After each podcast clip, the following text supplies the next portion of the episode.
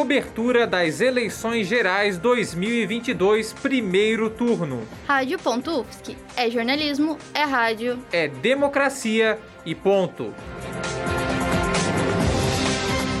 Nas eleições de 2022, o Mato Grosso do Sul, localizado na região centro-oeste, conta com 1.996.510 eleitores habilitados para votar, sendo 52,4% mulheres e 47,5% homens. Esse ano, o horário de votação é diferente. Todas as federações seguirão o horário de Brasília.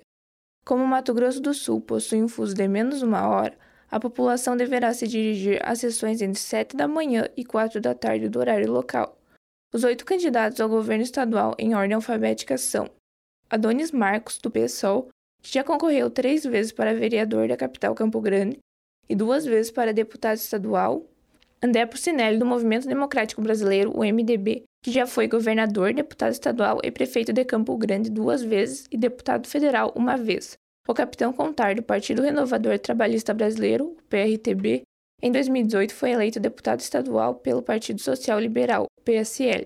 Eduardo Riedel, do PSDB, ocupou cargos de secretário no mandato de Reinaldo Azambuja, o atual governador. Gisele Marques, do Partido dos Trabalhadores, o PT, que já concorreu ao Senado em 2018 como suplente de José Orcílio, do mesmo partido o indígena Magno Souza, do Partido da Causa Operária, o PCO, concorre ao seu primeiro cargo político. Marquinhos Trade, do Partido Social Democrático, PSD, foi deputado estadual três vezes, vereador em Campo Grande em 2004 e prefeito da cidade em 2016, e reeleito em 2020.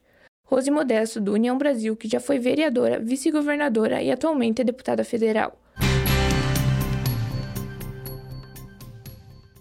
O Mato Grosso do Sul possui seis candidatos ao Senado. São eles Anzio Tógio, que representa o PSOL e trabalha como empresário e gestor ambiental, Jefferson Bezerra, do Agir, que já concorreu a vereador de Dourados em 2016 e prefeito da cidade em 2020, o juiz Odilon, do Partido Social Democrático, PSD, que já se candidatou ao governo estadual em 2018, mas não foi eleito. Luiz Henrique Mandetta, do União Brasil, que já foi deputado federal por dois mandatos e ministro da Saúde no início do governo Bolsonaro. Professor Tiago Botelho, do Partido dos Trabalhadores, o PT, que trabalha como advogado e professor da Universidade Federal da Grande Dourados.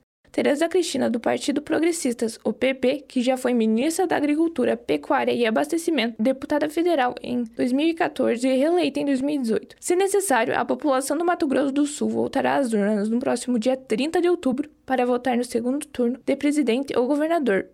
Isabelle Fudal, para a cobertura das eleições gerais de 2022 na Rádio.UFSC. Cobertura das eleições gerais 2022, primeiro turno. Rádio.UFSC. É jornalismo, é rádio. É democracia e ponto.